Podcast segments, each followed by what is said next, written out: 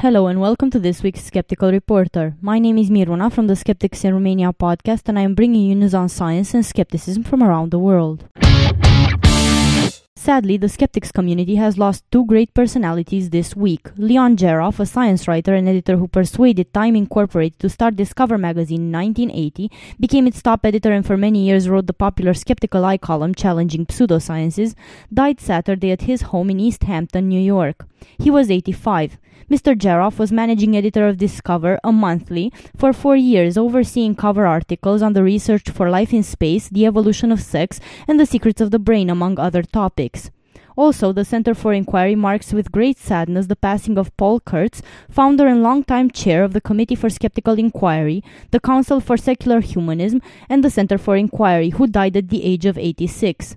A philosopher, activist, and author, Kurtz was for a half a century among the most significant and impactful figures in the humanist and skeptic movements. For many women, premenstrual syndrome or PMS is the familiar preamble to their monthly cycle. But a new review of the data suggests that mood changes aren't as closely tied to menses as many have assumed.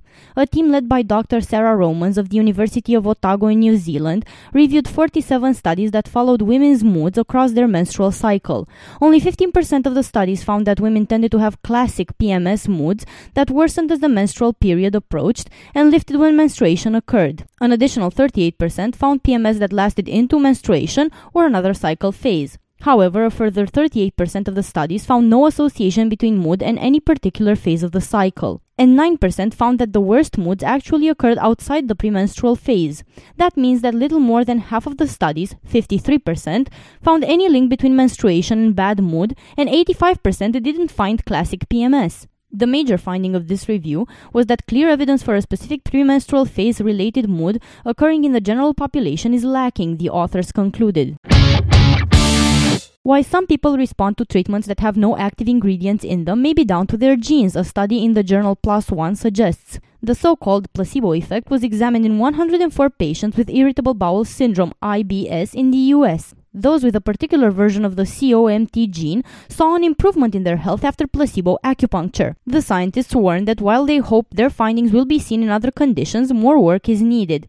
Edzard Ernst, a professor of complementary medicine at the University of Exeter, said, This is a fascinating but very preliminary result. It could solve the age old question of why some individuals respond to placebo while others do not and if so, it could impact importantly on clinical practice. But we should be cautious, the study was small. We need independent replications and we need to know whether the phenomenon applies just to IBS or to all diseases.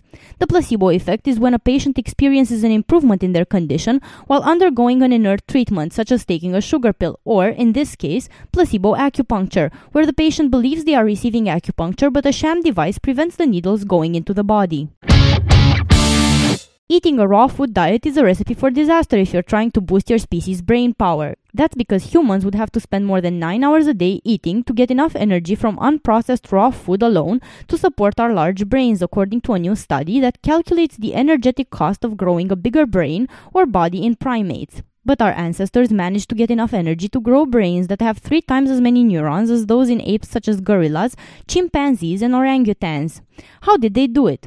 They got cooking, according to a study published online in the Proceedings of the National Academy of Sciences. If you eat only raw food, there are not enough hours in the day to get enough calories to build such a large brain. We can afford more neurons thanks to cooking, says Suzana Herculano Houzel, a neuroscientist at the Federal University of Rio de Janeiro in Brazil, who is co author of the report.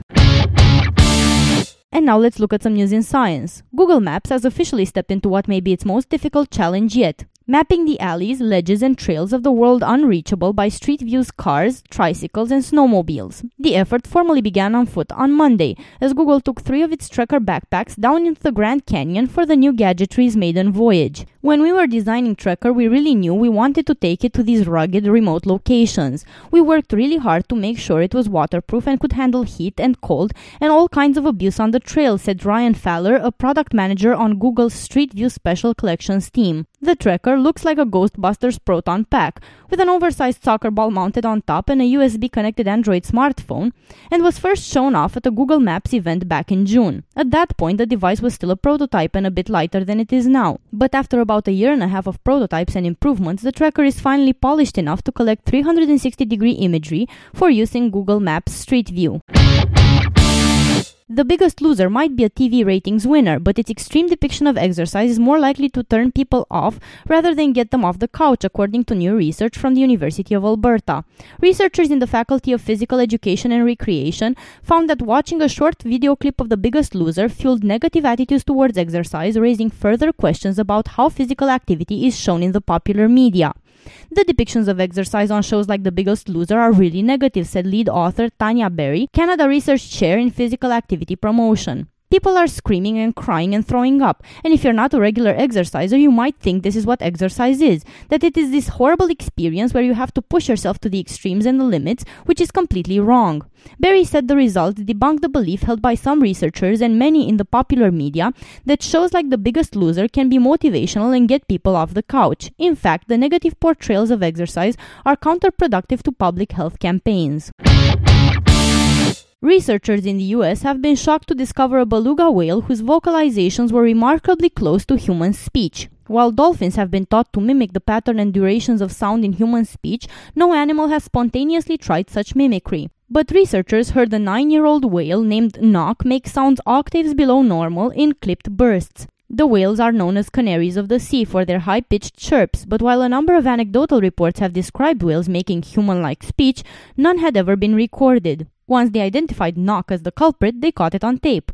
They found that vocal bursts averaged about 3 per second with pauses reminiscent of human speech.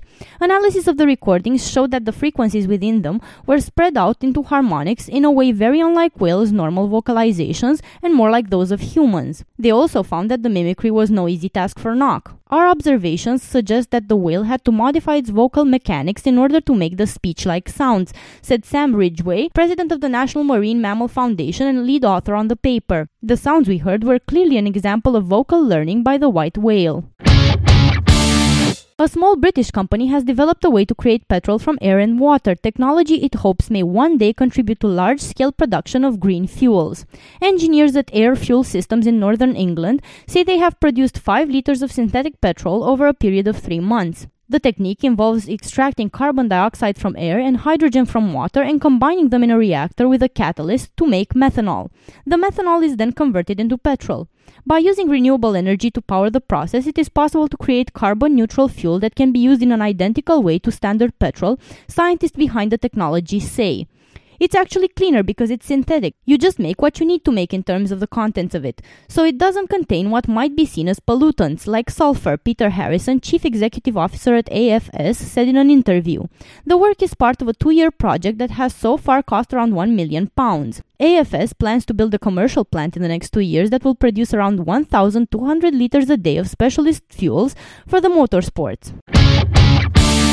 And now, in local news from Romania, we learned that Romanian smoking habits will be analyzed in a five year study by the Davidson College in the United States and the University of Medicine and Pharmacy of Târgu Mureș, Romania. The research will be coordinated by Professor Cristi Foley and Professor Balázs Peter from the University Semmelweis in Budapest, who is in charge of a similar project in Hungary. The project aims to study smoking in teens and children groups, in pregnant women, and people with cardiovascular diseases.